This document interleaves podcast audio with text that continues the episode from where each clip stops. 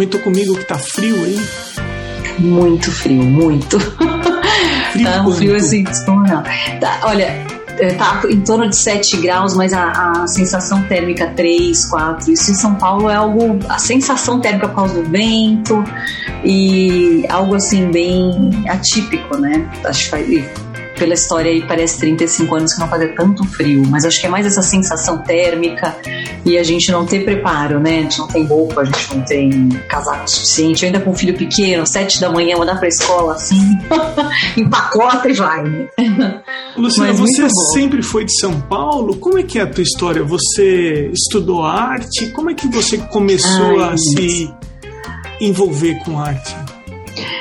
Então, é, mas é uma delícia participar do podcast, porque realmente eu fiz uma, uma, um preparozinho de olhar, né?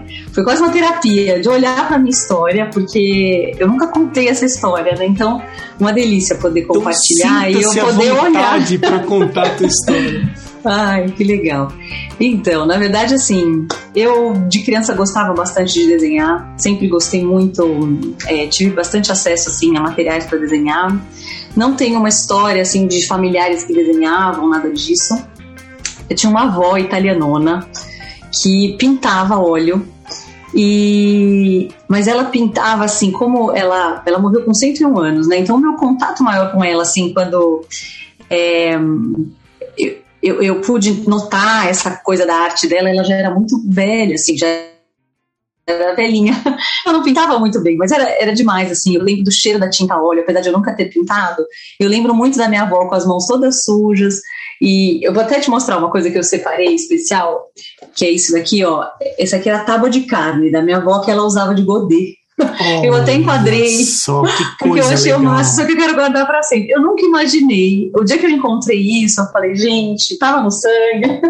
A minha avó, ela improvisou, sabe? Ela improvisava os pratos e pintava do jeitinho dela lá e era um barato, né? Então, eu tenho essa minha avó querida que pintava e, mas por eu gostar bastante de desenhar, com 12 anos minha mãe me colocou, me inscreveu na Abra, aqui em São Paulo, que é a Academia Brasileira de Arte. Era uma escola de arte, existe hoje ainda, e era perto da minha casa, então dos 12 aos 14 eu fiz um curso de desenho artístico lá. Então eu estava na escola, minha mãe viu que eu gostava de desenhar e isso foi muito legal, porque eu, lá eu aprendi técnicas básicas, assim, um ampassam, mas muito gostoso. Eu fiquei dois anos, então pintava com carvão, com tinha desenho artístico, então eles chamavam os modelos. Para mim era super constrangedor, né? Eu era uma criança assim, mas eu amava. Então vinha o modelo e a gente tinha que pintar é, com pastel. Então experimentei várias técnicas eu pintei muito com nanquim, mas aquarela especialmente não, porque eles tinham cursos específicos de pintura e hoje é, a técnica que eu mais uso é a aquarela, né? Mas o desenho realmente é a minha base, como eu sempre gostei muito de desenhar e fiz a Abra, né, que foi uma base muito legal, aprendi as técnicas, o grafite e aprender a apontar o lápis, eu amava apontar o lápis com estilete, né? Era algo super... E, e me desenvolvi bastante. E depois, em dois, quando eu estava com 17 para 18, eu entrei na faculdade de arquitetura, né, que eu escolhi. E foi muito interessante porque eu entrei na FAP, e a FAP, ela era especialmente, eu não sei hoje em dia como é que, ela, que se posiciona, a gente falava assim, o Mackenzie é uma faculdade direcionada mais à engenharia, a FAO da USP era mais urbanismo, né? E a FAP era exatamente essa pegada mais artística, assim. Então a gente estudava naquele prédio, não sei se você conhece, Anderson, o prédio da FAP, aquele Conheço. prédio principal que tem uma galeria grande de arte, né? Tem as um monte de, muitas obras, muitas esculturas. Então a gente tinha muita aula de desenho, de, de fazer o sketch das esculturas nas escadarias ali da FAP. Então a gente desenhava muito. Eu tinha um professor, não me lembro o nome dele, mas que ele, a gente tinha aula de desenho, observação, e a gente tinha que ter um sketchbook com uma caneta Bic azul.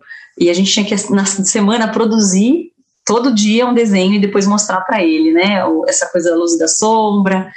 Então, a gente teve uma base. Eu tinha aula de fotografia, tinha aula de história da arte com um professor que era um suíço, um velhinho, que colocava na Super 8, assim, ele projetava na sala um cineminha pra gente, dos museus, das, dos artistas, assim, então a história da arte, de quem vivia a arte, de quem visitava naquela época, né, ele tinha todo esse, até o, ele lembra, enfim, muitas histórias que ele contava pra você gente. Você me permita interromper?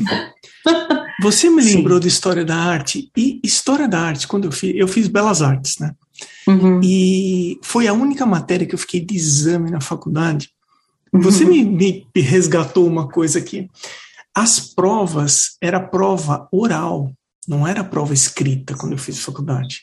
Sabe como a professora fazia? Ela punha cinco alunos na primeira fileira, uhum. pedia para os alunos pularem duas fileiras, ficava todo mundo atrás assistindo a prova, tinham Olha cinco isso. alunos na frente, e aí ela perguntava: me fala sobre o período da Bauhaus, me fala sobre, sei lá, tal período. Fala... Nossa, para mim aquilo era muita coisa. E não sei por que você falou de história da arte, eu lembrei que me traumatizou. Você sabe o que é engraçado? Que eu nem lembro como é que era a avaliação desse nosso Ele chamava Herbert Duchis. Ele viajou de Concórdia, ele tinha tanta história legal para contar, era tão apaixonante que eu nem me lembro como eram as avaliações dele. Interessante, não me traumatizou nesse ponto, né? Mas era, foi uma base muito gostosa, muito boa. Mas aí é, eu acabei iniciando o meu trabalho com arquitetura, na verdade direcionada a interiores, arquitetura de interiores. E tudo isso de arte foi meio ficando mais de lado. Assim, eu, eu fui mergulhando ali na minha rotina, no meu dia a dia, e eu falo assim, como a, eu pensei muito isso, né, um paralelo com a aquarela, porque eu sempre fui indo muito onde a água me levava, sabe? Eu, eu os meus primeiros trabalhos, meus primeiros empregos, é, sempre foram em escritórios pequenos, e isso me deu uma base. Eu, eu ficava meio frustrada, às vezes eu tentava uma vaga num escritório mais, é, mais top, assim, para eu iniciar. Mas eu acabava sempre achando caminhos assim em lugares menores. Isso foi muito bom porque em um momento eu acabei abrindo meu próprio escritório. Então, eu tive meu escritório por uns bons anos, não me lembro exatamente, mas por muitos anos, mais de 10 anos, eu trabalhei sozinha com arquitetura tinha uma arquiteta que me ajudava, muitas estagiárias, sempre trabalhei com muitas estagiárias, e fui desenvolvendo meu trabalho. E muito apaixonada, assim, e, e sempre gostando de desenhar. Então, minhas perspectivas para ilustrar os ambientes, sempre à mão, sempre desenhei à mão. Adorava tomar tempo ali, não usava aquarela, não sabia usar aquarela, eu usava grafite, nanquim, muito nanquim e depois eu jogava às vezes no Illustrator e, e fazia umas manchas assim, e dava uma pintada digitalmente, né? improvisava ali. E é, quando os meus filhos nasceram, aí eu passei por uma grande transformação, né? Porque eu percebi que eu não ia conseguir delegar a educação dos meus filhos, o cuidado ali, pelo menos naqueles primeiros aninhos, né? Então, em 2011 nasceu minha primeira filha e em 2013 meu segundo. Aí quando nasceu o segundo, eu entrei numa crisezinha que eu falei, não, consigo mais tocar obra. Porque realmente tocar obra é algo muito desafiador, é muito maravilhoso, mas é muito cansativo, assim, e, e, e é duro porque é uma prestação de um serviço e, e, grande parte dele não depende de você, depende dos, dos prestadores de serviço, né, dos marceneiros, dos eletricistas, gesseiros. Então, para você alcançar aquele resultado lindo que você projetou, que o cliente está esperando, é uma jornada muito desgastante, né? Muito desafiadora e maravilhosa ao mesmo tempo, né? Mas com os filhos, eu não consegui mais, porque eu, eu era muito dedicada, muito perfeccionista, e obra, se você não está ali para cuidar, desanda, né? Então, essa dedicação intensa para tocar três, quatro obras, assim, eu, eu fui reduzindo, fui tentando fazer uma só, fui pegando só projeto.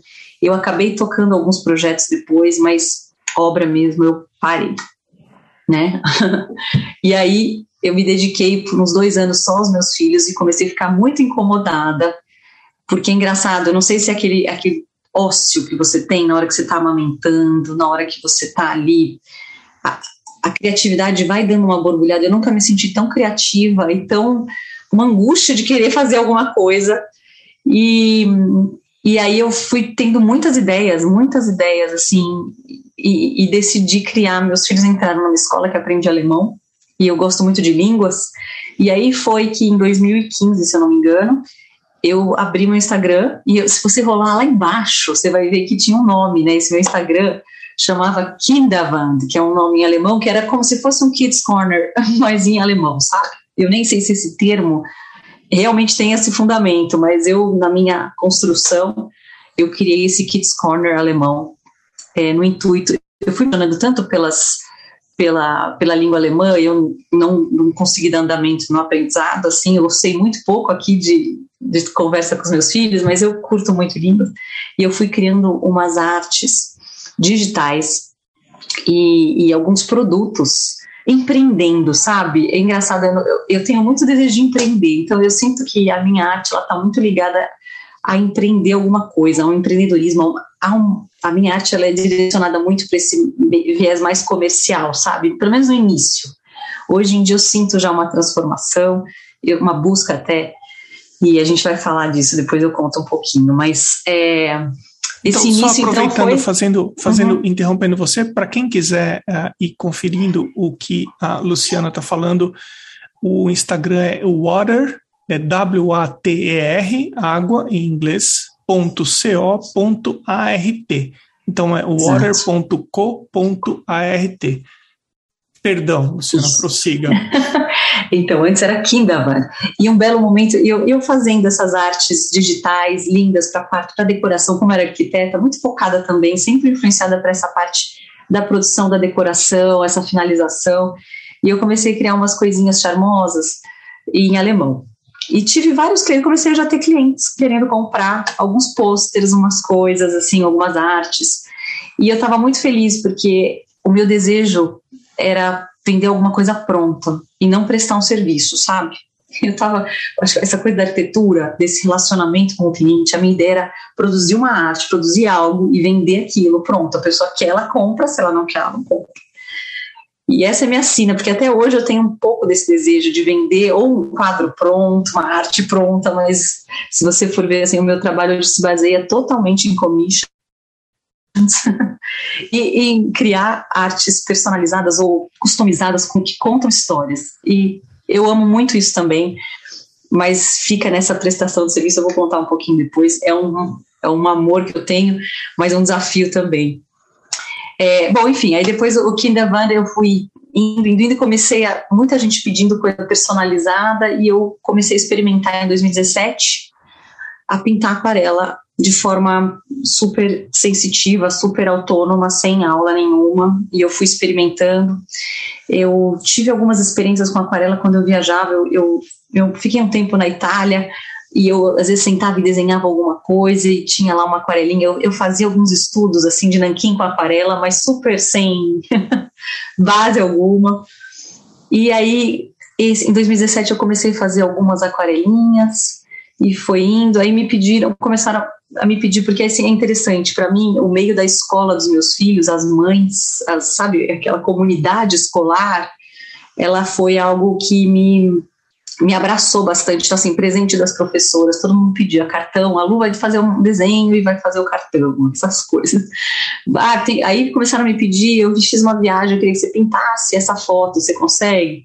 E foi indo, indo, indo é, eu comecei a desenvolver produtos, então às vezes eu pintava uma série de praia e aí eu fazia, eu procurava um fornecedor e fazia umas bolsas de praia com a aquarela, sabe?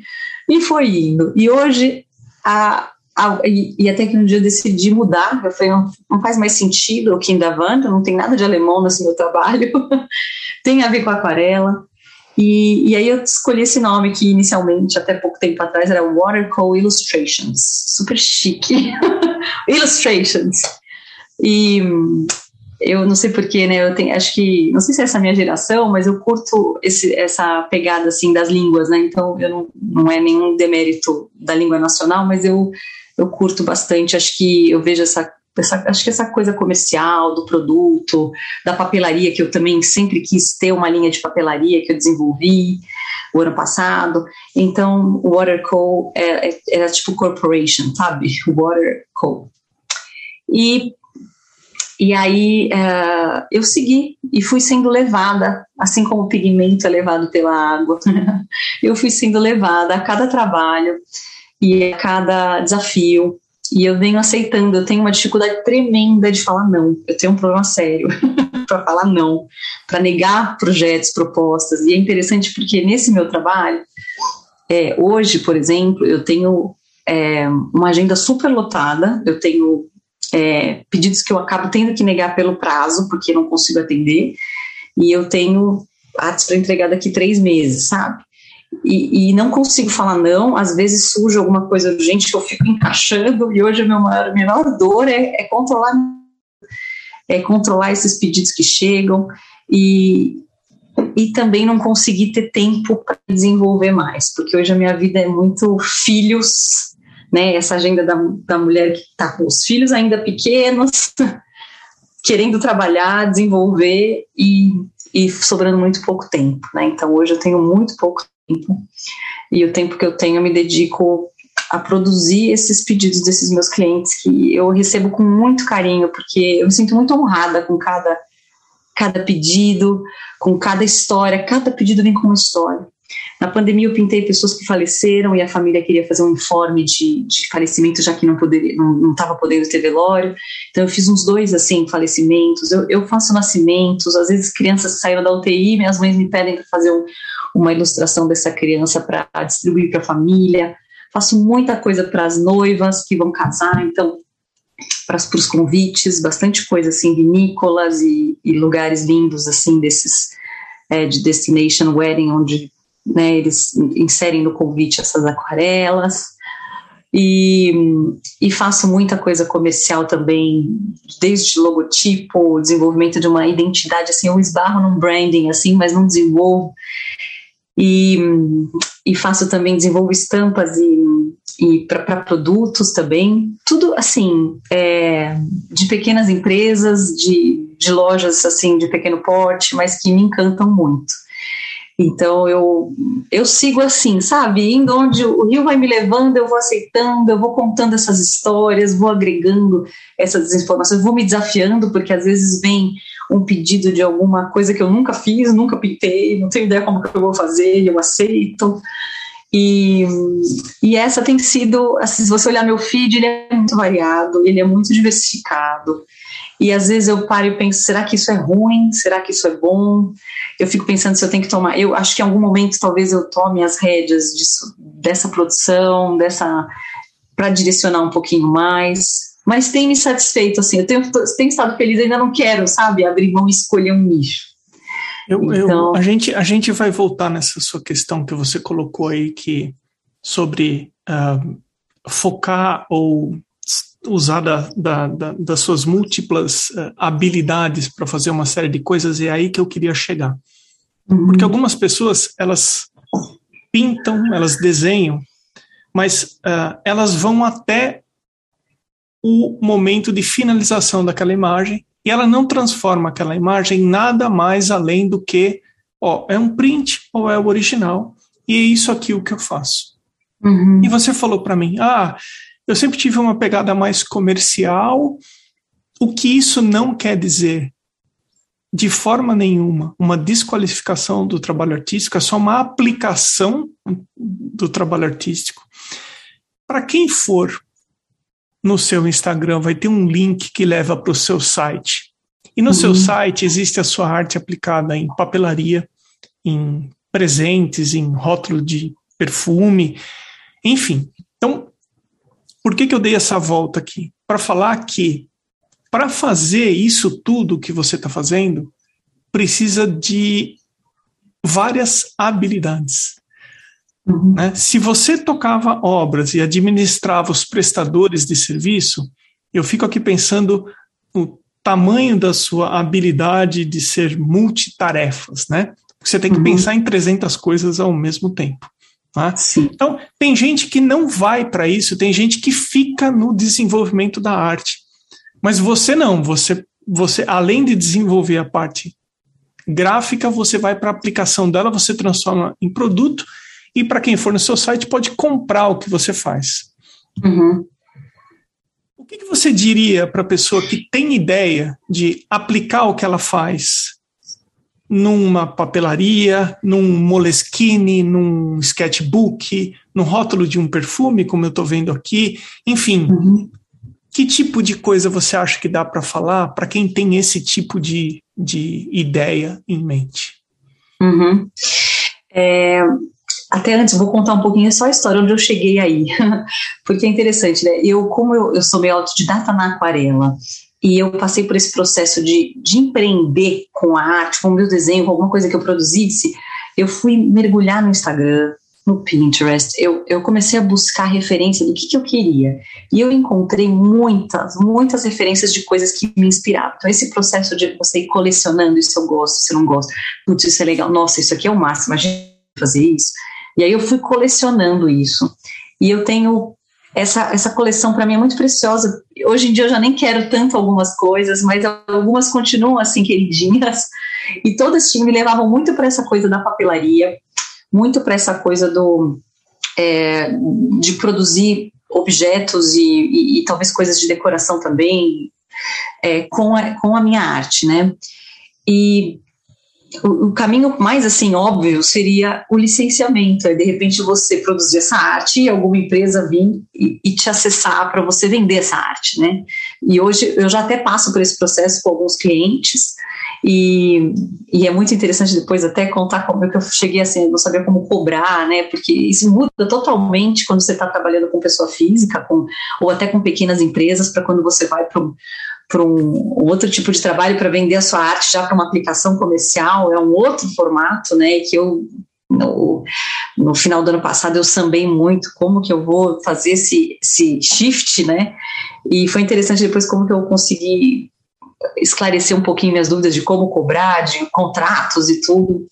Mas voltando, né? Então eu tinha esse desejo tanto, era quase que uma ansiedade de ver isso pronto, que eu decidi bancar. Então eu iniciei bancando com a arte que os meus clientes pediam. Então, quando os meus clientes contratavam para me contratavam, me pediam para fazer luz, você consegue fazer esse desenho para fazer isso, isso, isso. Eu sempre dava a ideia, pô, tenho como fazer e até para agregar mais valor à minha arte, né? E porque eu, eu sempre tentando cobrar um pouquinho mais, eu falava, por que, que a gente não faz uns cartões depois com esse retrato?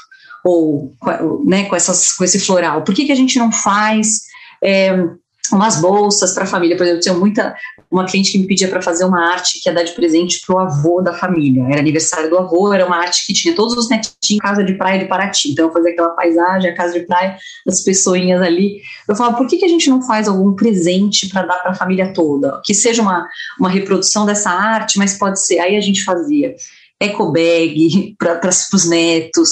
Aí a gente fazia, desenvolvia vários produtos, e aí eu ia atrás, sabe, de, de empresas que poderiam fazer em baixa quantidade então fazia cinco, fazia dez, saía caro, mas era o que a gente estava pagando, né? Mas eu sempre experimentando isso, né? É, essa coisa dos presentes para as professoras, como é que eu desenvolvia. E eu vi que existem empresas especializadas nisso também. E, e aí eu fui tendo esse desejo de fazer alguma coisa para mim, né? Com alguma arte autoral minha e ter esses produtos num lugar onde eu pudesse uma loja mesmo para vender. Então, quando eu fui fazer o meu, eu já estava bem descolada, assim, de, de, entender aonde fazer, qual fornecedor. Então, acho que a maior jornada é encontrar os fornecedores certos, próximos de você, com um ótimo custo-benefício, porque mesmo assim, a gente produz poucas peças, né? Então, assim, as empresas grandes, as grandes indústrias, quando eles compram a tua arte, eles vão produzir mil, duas mil, cinco mil peças a gente querendo empreender, fazer as nossas próprias, a gente vai fazer 100, 200 e se quiser ganhar, é, assim, valer a pena tem que ser 500. Então, eu ainda vivo muito, assim, fazendo de pouquinho. Eu faço, é, a venda desses produtos ainda, elas são mais por prazer do que por, por retorno financeiro mesmo. Porque para ter o retorno, eu preciso ter um investimento maior que eu ainda não dei esse passo, Emerson. Porque eu, ainda, eu tenho também as outras artes e tal, e, e e eu tenho desejo de ter um planner, de ter mais alguns outros produtos que eu já tenho engatilhados aqui, mas aí eu preciso fazer pelo menos 500 unidades de cada. E o meu maior desafio que eu encontrei no início desse ano foi: é, para a gente vender isso, você precisa todo dia fazer um marketing muito bem feito de venda de produto, que é totalmente diferente de venda de arte. Porque a arte as pessoas se apaixonam, elas indicam no boca a boca, e todo mundo quer alguma coisa personalizada no meu caso, ou se apaixona. Eu tive a experiência esse ano também de expor numa galeria de arte, já no contexto da, de uma obra de arte, que foi muito legal essa experiência. E aí me abriu um outro, brilhou meus olhos para um outro, para um outro lugar que eu não conhecia mas é totalmente diferente de vender produto. Então, a venda de produto é muito desafiadora.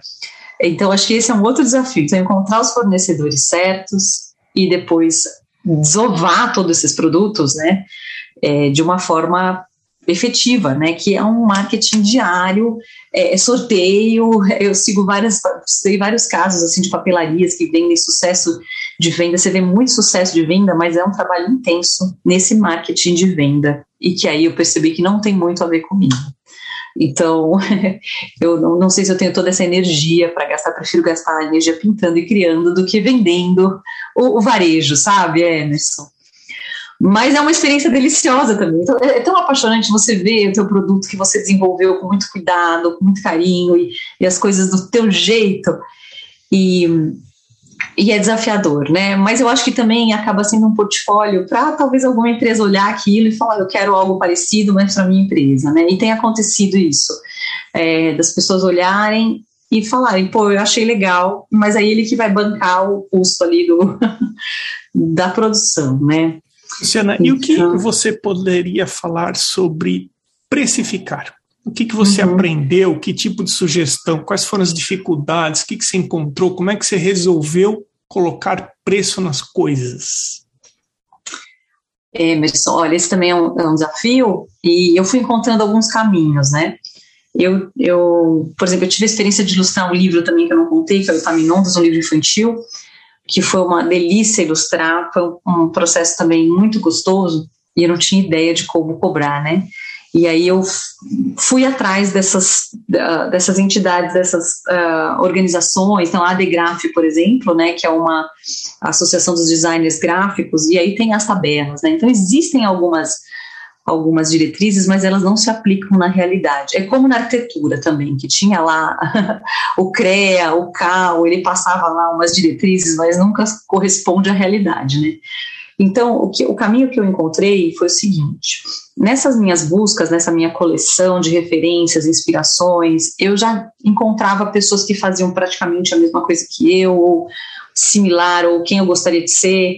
Então, eu via internacionalmente os valores, então no Etsy tem muitos artistas que expõem ali a venda comercial desses, dessas artes, das aquarelas, eu, eu fazia uma média ali, no Etsy custa tanto. Eu fazia uma pesquisa de mercado, eu pedia para meu marido, às vezes, orça para mim uma aquarela desse essa artista, quanto que cobra para fazer, e de vez em quando eu dou uma, uma sondada de como está o mercado, sabe? Vejo quanto que tá, quanto que cobra, e aí, nossa, se a pessoa cobra isso, eu também posso cobrar isso, hoje eu já posso cobrar um pouquinho mais, e eu vou experimentando. O meu valor, ele é muito fluido, ele não é fixo, ele, ele vai de acordo com o projeto, varia muito.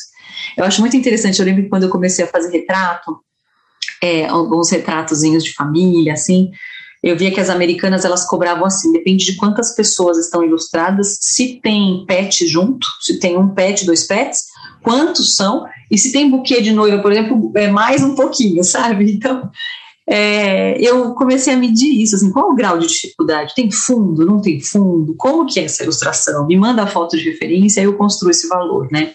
Então, é um valor construído ali caso a caso, dependendo do, do enfoque, então, é, o, o, intuito dessa, o que vai ser usado aonde, né? Então, cada preço realmente é um, é um preço de ilustração de livro, a editora que, que, que a gente fez a, a leitura e arte, a Regiana, foi maravilhosa. Ela me deu toda a base, ela me mandou os valores dos últimos ilustradores dos últimos livros. Então eu criei, consegui já também me colocar ali, enxergar um pouquinho, tiraram né, as, o tapa-olho, eu já consegui ter uma noção também. Então, devagarinho, eu acho que com a experiência a gente vai aprendendo, vai experimentando, a gente vai entendendo como é que funciona, né? Eu, na, quando eu comecei a pintar, eu lembro que eu ficava chateada que o meu pintor de obra, eu tenho um pintor que eu amo, que pintava todos os meus apartamentos meus clientes, ele ganhava mais do que eu como arquiteta já, né? Porque hoje a mão de obra aqui no Brasil está muito cara, né? E, eu, e ele pintou minha casa agora que a gente mudou na pandemia, e eu, para cobrar uma aquarela, às vezes eu sofro, sabe? Porque às vezes eu quero cobrar menos, mas não posso, o material da aquarela tá super caro. Eu falo, gente, meu pintor de parede ganha mais do que eu pintando aquarela, não é possível. Aí me dá mais coragem de voltar, não, vamos, vamos nos colocar, né? Então hoje, hoje eu consigo já, é, não tenho tanto mais medo de cobrar, mas eu às vezes faço um esforço quando eu quero muito fazer aquela arte, eu, eu faço um esforço, sabe? Eu, eu tento ajudar. Luciana, sabe que ouvindo você, eu, eu faço a seguinte leitura aqui desse lado. Você trouxe a sua formação da arquitetura de sair a campo e resolver o problema, seja ele qual for, para arte. Porque a sua postura diante do que você, da forma que você empreende, é de um arquiteto que toca obra. Porque você está tá me falando assim, Emerson, eu sou multitarefas. Se uhum. a, a, pessoa falar, você falou, eu tenho uh, dificuldade de, de falar não para o que me solicitam.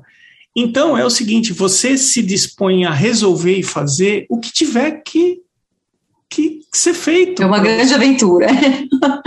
Não, Sim. uma grande qualidade também, porque tem Sim. muita gente que é, é, resistente a buscar uma solução, resolver um problema.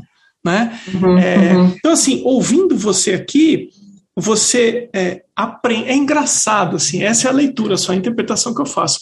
Você Sim. aprendeu a ser arquiteta e o que é preciso para tocar uma obra, o que não é fácil, eu uhum. admiro. Uhum. E você trouxe esse mindset para a arte, você continua fazendo a mesma coisa, só que em um tema diferente. É muito interessante sua história é e a maneira que você. Interessante a tua leitura, muito especial a tua leitura. Eu falei que era mais terapêutico, né? muito gostoso. Mas é isso mesmo. Eu encaro realmente cada arte como um projeto. E às vezes tem assim, tem pessoas que me pedem.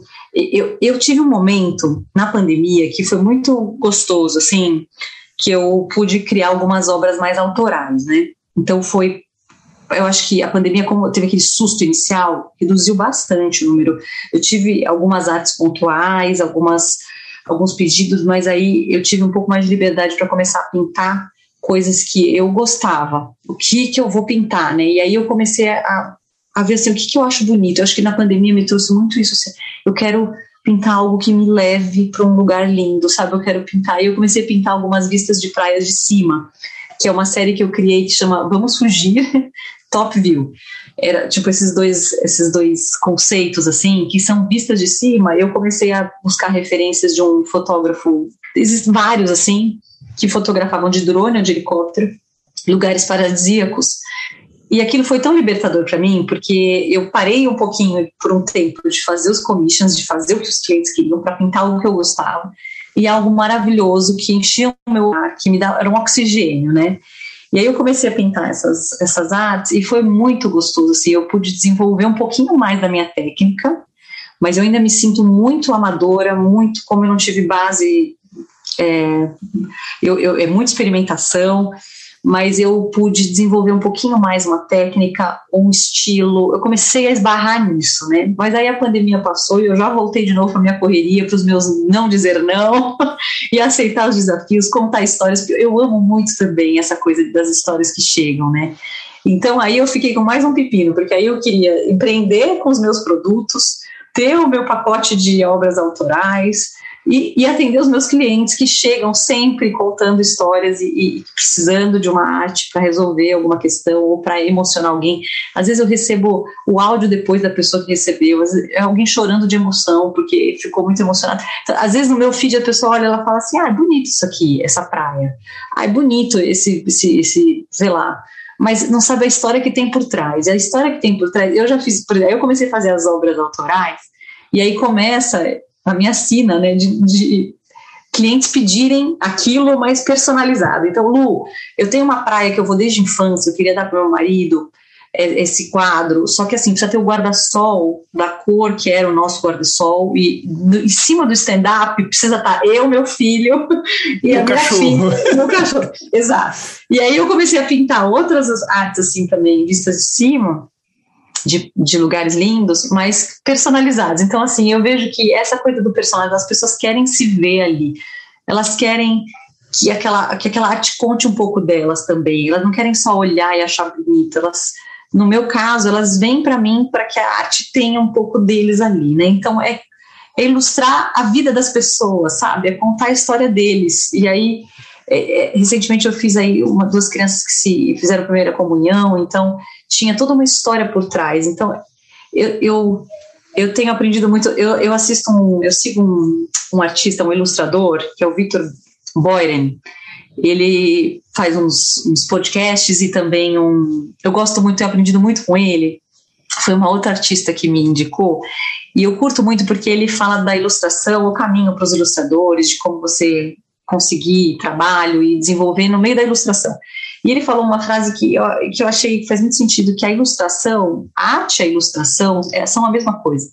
Mas a ilustração é a arte com um propósito. Você tem um, você tem um motivo para fazer aquilo ali. Você tem uma demanda, na verdade, um, um pedido de alguma empresa, alguma, alguma uma agência de marketing e você tem os, os esqueci o nome, né, o, o teu script ali, você tem que seguir aquilo, você tem que briefing. apresentar o briefing, exato. Então você tem o briefing e você tem que fazer arte para aquilo. Então é diferente de você produzir uma arte autoral você faz o que você quiser, né? E, e eventualmente usar ou você vende, né? Então a ilustração é a arte com o briefing, entende? Quando é. você tem o briefing já é uma ilustração, mas não quer dizer que a ilustração é arte, né? a arte, a ilustração é uma arte. Então eu sinto que eu... a minha, a minha mentor, uma das mentoras que eu tive no curso que eu fiz aqui falou exatamente isso, exatamente isso. A diferença entre a arte e a ilustração é que a arte você faz o que você quer e a ilustração alguém te pede alguma coisa para fazer. E essa isso. sua postura de ouvir a história do cliente, se colocar na história do cliente, do, do, do no, uhum. lugar do, do cliente e produzir alguma coisa pensando no cliente tem essa essa uhum. eu até acho que o artista às vezes ele mesmo se torna o, o briefador dele porque às vezes para criar uma série ele cria os motivos ele cria conta antes uma história e ele fala eu vou criar uma série agora para uma exposição e ela vai vai ser uma série baseada nas na vegetação da Amazônia e eu vou pintar mesmo que seja abstrato tem sempre um porquê por trás né então, às vezes, o artista ele até se coloca, mas é ele mesmo que escolhe, que direciona, que, que, que transita ali e tem a liberdade dele. E a ilustração você está tendo que atender uma demanda externa, não dentro de você mesmo, né? Então, é um projeto mesmo que você faz, desenvolve. E, e, é muito gostoso, sabe? É muito gratificante você ver que se emociona com a arte, você toca o coração e você alcança, sabe? E é um vício, assim. Eu, eu, por mais que eu tenha vontade de, de me desenvolver melhor na minha arte, eu preciso de ter, eu preciso ter mais tempo para isso. Eu assisti um dos podcasts que você fez com um artista falando de uma academia em, na, em Florença, em Firenze. Eu já, já peguei e falei, gente do céu, daqui 10 anos estarei lá, a hora que meus filhos crescerem, eu vou me dar de presente, fazer um curso neste lugar, né? Então, eu tenho muito desejo de poder desenvolver ainda mais as minhas técnicas mas eu tenho muito pouco tempo para isso hoje. Então, eu sigo me desenvolvendo, me desenvolvendo nos meus trabalhos mesmo. Assim, continuando com esse, com esse aspecto terapêutico do nosso bate-papo aqui, uhum. se você olhar para trás, com base nas experiências que você teve, o que você estudou e aonde você chegou, como é que você construiu a sua vida até hoje? Como é que você toca a sua vida até hoje? Tem alguma coisa que você. alguma experiência que você acha que foi válida o suficiente para você dar como sugestão para uma outra pessoa que está pensando em fazer mais ou menos a mesma coisa que você faz? Olha, eu acho que essa, essa questão de a gente buscar inspiração. Eu lembro quando eu fiz a faculdade de arquitetura, eu lembro que eu tinha um professor que, que ensinou isso para gente, assim, não para a gente criar nosso estilo, mas para a gente desenvolver o nosso gosto de a gente ter o olhar de observar e saber o que a gente gosta, né? Então, esse processo de, às vezes, eu sei que a gente está nessa nesse vício de, de ficar conectado, mas nas, eu acho para mim isso foi muito valioso. Eu, eu buscar referências no Pinterest, no Instagram e criando pastinhas e organizando a minha mente para onde, porque assim, para o artista o leque é muito aberto, né? Essa folha em branco, o que eu vou pintar, o que eu vou ser, empreender é um, é um, é um livro com páginas em branco, é o que eu vou fazer. Então, acho que esse direcionamento, assim, do que, que você gosta? Eu vi em algum também podcast você perguntando assim para um aquarelista, eu não lembro se foi o Valber Frejó, para que, quem que foi desses tops que eu amo, é, o que é uma boa aquarela, né? E, e, eu nem sinto que eu, que eu tenho, nossa, técnica suficiente para. Não tenho. Mas essa minha pesquisa me mostra que existem muitos estilos. Você pode ser um ilustrador é, que vai desenhar é, super uma coisa mais não tão figurativa ou, ou, super perfeccionista. Então você tem como escolher teu estilo de acordo com as suas limitações também. Então, às vezes, a tua limitação, ela pode direcionar o teu estilo ali. Você vai indo que eu gosto, que eu gosto, que eu gosto. Por mais que você ame uma arte mais acadêmica, super perfeita, talvez você não alcance aquilo, mas você pode ir escolhendo, sabe? Você fala, não, isso aqui eu acho que é um lugar confortável para eu estar, tá, eu gosto muito. Então, eu gosto de coisas mais coloridas, coisas mais mais terrosas, mais monocromáticas, mais grafite. E aí você vai encontrando. Então, primeiro você encontrar onde você se sente confortável, que, que faz seus olhos brilharem, para você poder se desenvolver nisso e, e caminhar, né? E é, eu acho que essa de, de, eu me encontrar e de ver para onde eu vou, isso é uma coisa legal. E não ter medo. Eu acho que você ter coragem para expor seu trabalho. Eu até hoje eu tenho uma super baixa autoestima com o meu trabalho, mas quando os clientes me chamam, eu fico feliz, eu falo, tudo bem, vamos lá. Eu entrego, sempre me surpreendo, sempre acho que ficou melhor do que eu imaginava. Sempre consigo. É, a aquarela, para mim, por mais que muitos artistas dizem que ela não permite o erro, eu acho que ela acolhe muitos erros, sabe? Então, às vezes eu sinto que eu errei, mas eu, aquele erro se transforma com a criatividade numa outra coisa e eu consigo transformar aquele erro num acerto ou num foco diferente que eu não tinha pensado, e às vezes o cliente não sabe que aquilo era um erro, né? E, e eu fiz recentemente, eu não, não, tive formação em aquarela, mas eu tive a oportunidade recentemente de fazer um workshop com o Eudes Correio, que é um dos mestres, assim, uma das minhas inspirações. Eu amo muito o jeito que ele pinta, porque é um jeito desconstruído, né? É um jeito esparramado. A hora que ele pinta, ele joga até o teto, assim. E isso é muito libertador, é muito gostoso, né? Porque a gente às vezes fica tão ali no querer acertar, no querer fazer, e ele desenha figuras humanas de uma forma muito, muito magnífica. E eu perguntei para ele, né? É, primeiro, durante o processo, ele falou: putz, errei aqui. Agora perdi o tempo, porque estava explicando enquanto ele pintava. E agora isso aqui, não sei, vou esperar para ver se eu volto. E aí foi muito interessante que a gente conversando, ele falou, a gente erra o tempo todo, e a gente erra mesmo durante ali o processo, no timing, né? E, e eu falo, gente, mas interessante, né, saber que ele também erra, e, e o que ele faz com o erro, né? Às vezes o erro vira até um ponto focal ali, vira alguma coisa legal, e eu gosto muito disso, assim, de ver que hum, a aquarela, eu faço um paralelo com a vida, dessa nossa vulnerabilidade, eu sou super atrapalhada, eu, eu, eu deixo cair as coisas, e eu, às vezes, eu tô pintando, o pincel voa, cai puff, em cima, sabe? E, e, é um barato, porque assim, sempre dá, sabe? Eu sempre consigo ir trazendo e, e, e resolvendo. Então, ter coragem de, de seguir em frente, mesmo a gente não achando que a gente é perfeito, não achando que a gente que, que não tá bom o suficiente, acho que nunca vai estar tá bom o suficiente quando a gente está buscando aprender, sabe? A gente sempre está se inspirando nos melhores, está sempre olhando para cima. Então, eu tenho esse sonho ainda de. Eu acho que se eu pudesse dar um conselho para quem não tem filho, para quem tem tempo, é estude muito, é, busque aprender. Hoje, com a internet, a gente tem tanto, tanto, tanta oportunidade né, de a gente ver como faz, de, de ver os processos, de de mergulhar nisso. Então, assim, se puder estudar muito e segue com coragem, segue, vai dar certo, vão querer comprar. As pessoas, é, apesar de que no Brasil é, essa coisa do, do mercado da aquarela não ser tão tão valorizado, mas pelo menos para essa linha dos personalizados, essa linha da prestação de serviço, isso encanta demais. Encanta, as pessoas gostam, elas querem as coisas do jeito delas e elas querem que mesmo que elas opinem um pouquinho, elas amam. Eu gosto sempre de filmar o processo. Então, quando eu estou pintando, eu filmo um pedacinho. Eu não mando a arte pronta, eu vou filmando, mando uns pedaços e aí eu mostro a arte pronta. A pessoa se apaixona tanto pelo processo, acho que ela se sente tão feliz daquilo ser especial para ela, né?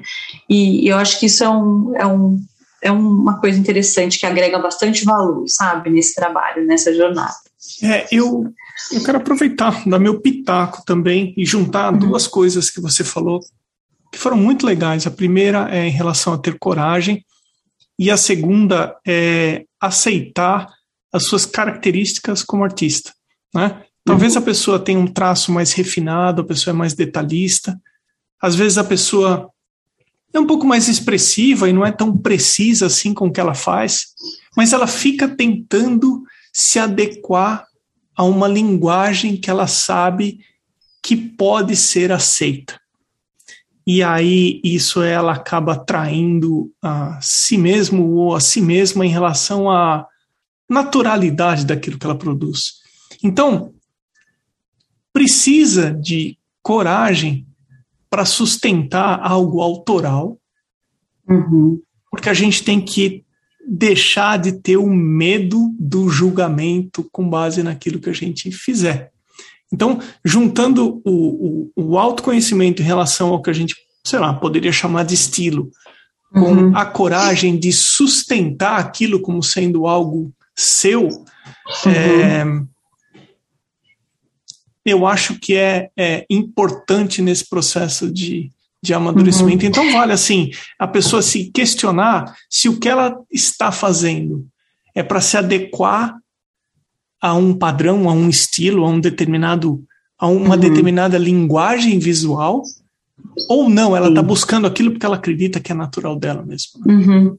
É interessante, é uma insegurança, acho que é natural, porque a partir do momento que eu, por exemplo, passei pelo processo de me inspirar, de colecionar, de observar, eu crio uma expectativa, né? Aí depois, na hora que você vai você, você vai ver que você tem suas limitações. Então, vai, você passa por um processo de aceitação e depois esse encorajamento de, eu vou mesmo assim, se joga, vai, faz.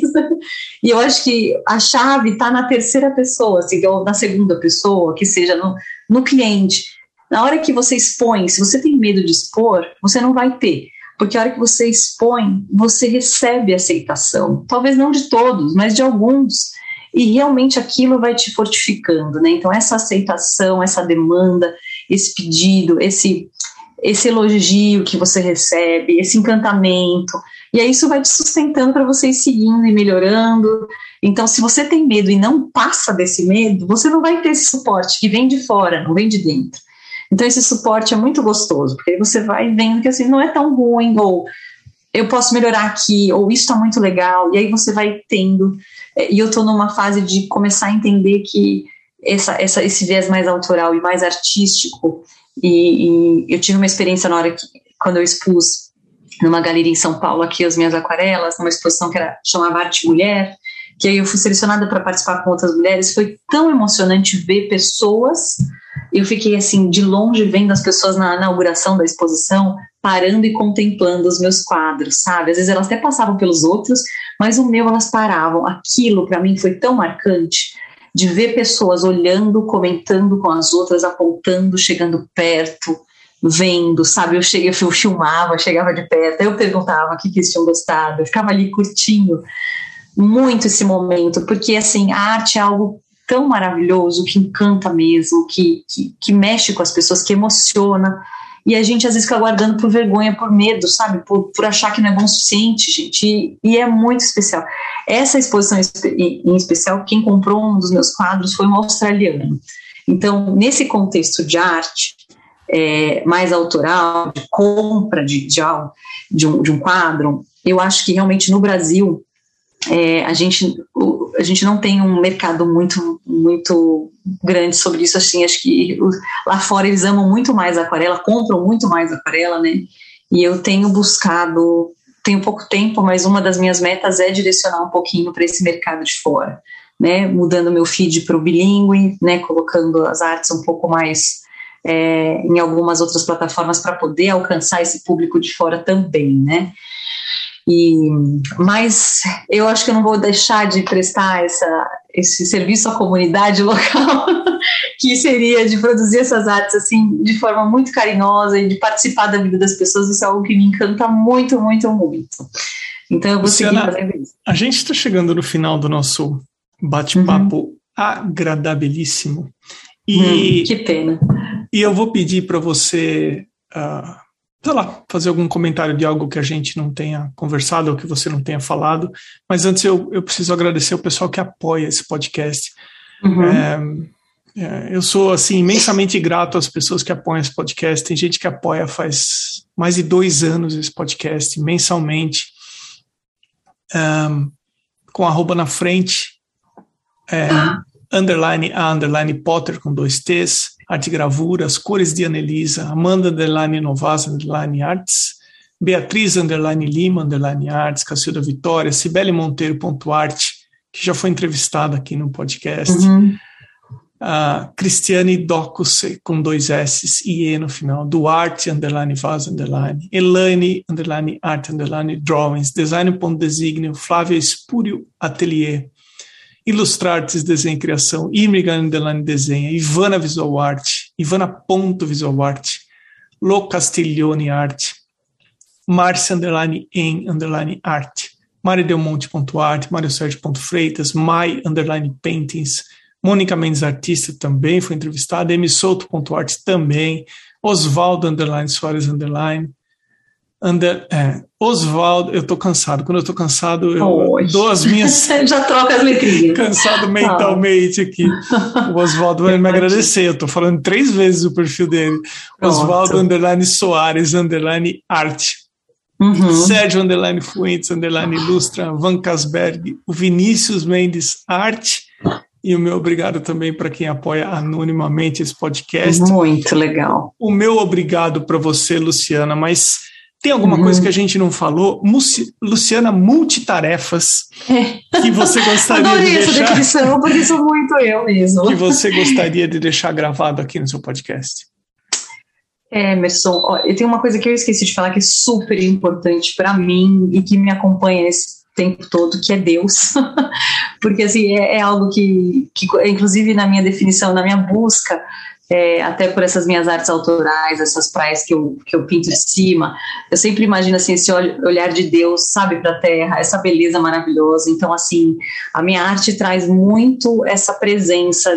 Eu, eu tenho essa, essa crença, né? Sou cristã. Então, Deus para mim é algo muito especial, muito presente, que me acompanha nos meus medos, na hora tanto na minha postura é, e, e, sendo um suporte para mim emocional e espiritual na minha jornada, quanto na minha inspiração de olhar a natureza e contemplar e falar Senhor, obrigada, sabe, de agradecer e, e saber que, que, enfim, esse Deus maravilhoso que, que, me criou, criou esse mundo maravilhoso também, e que isso possa levar muito amor, que a minha arte possa levar amor, levar esperança na pandemia, eu pensava muito nessas artes de cima, assim, e nesses escapes, como se fosse um refúgio, todo mundo trancado em casa, não podendo sair, que, que eu acho que qualquer quadro, qualquer arte em casa, não a minha, mas as pessoas acho que contemplaram muito mais, sabe, na pandemia, é, as suas artes, a sua casa, seu, os, seus, os seus cantos ali e puderam é, ganhar muito desse olhar da arte. Eu tenho uma amiga que trabalha com futurismo, com tendências é, no mundo todo, de tanto de produção, de indústrias e tal. E, e, essa coisa do handmade, da arte, algumas revistas, até a Vogue, eles é zero carbono, sabe? É super moderna, né? Então, assim, o, o futuro da arte está garantido nesse nosso mundo que está caminhando para uma busca realmente de, de cuidado com o planeta, de de. A gente acha às vezes que a tecnologia vai avançar para cima da arte, não vai. A arte handmade, a arte, mesmo a arte digital, mas a arte também feita à mão, tem um espaço maravilhoso. Então, isso daria para um outro podcast para a gente ficar falando, né? Muito gostoso. De como a arte tem um espaço que cresce cada vez mais e tem mercado e tem mercado para todo tipo de arte. Por isso que a gente não precisa ter medo de produzir a nossa, sabe? Ninguém vai errar que nem a gente, ninguém vai acertar que nem a gente ninguém vai pintar que nem a gente, então já é exclusivo. Então sempre vai ter alguém que vai curtir. Então a gente pode seguir tranquilo. Luciana, minha cara, muitíssimo obrigado pelo tempo que você dedicou que aqui ao podcast. Posso fazer uma pergunta? Lógico. Você sempre fala que quem indicou e no meu você não contou. Quem que indicou? Como que você me conheceu? Luciana, eu adoraria saber. Não, eu estou ah. cansado. Às vezes eu termino Sim. o episódio, eu falo. Às vezes não. Todos os episódios eu falo, ah, eu deixei de falar A, B e C. Ana Bondioli, que me ajuda no podcast. Ah, que linda. Bondioli Ana, que te uhum. indicou. E... Ai, agradeço. Ah, eu agradeço também muito a Ana, ela está me ajudando Linda. muito nesses tempos aqui. Ela que deu um gás novo para o podcast, para uhum. eu continuar produzindo podcast. É, Sim. Luciana, muito obrigado, viu? Pela... Obrigada a vocês, parabéns pelo trabalho, é muito, muito gostoso, muito especial assistir todos. A, gente aprende muito, é uma aula, cada podcast, muito especial a gente conhecer as particularidades, a, a, a essência de cada um dos artistas. Eu aprendi muito, quero assistir todos os outros que eu não assisti ainda. Legal. muito legal, continua fazendo se tiver saúde, Emerson. posição. Preciso descansar um pouquinho mais, viu? Mas tá tudo bem. Uhum. Sim, super importante.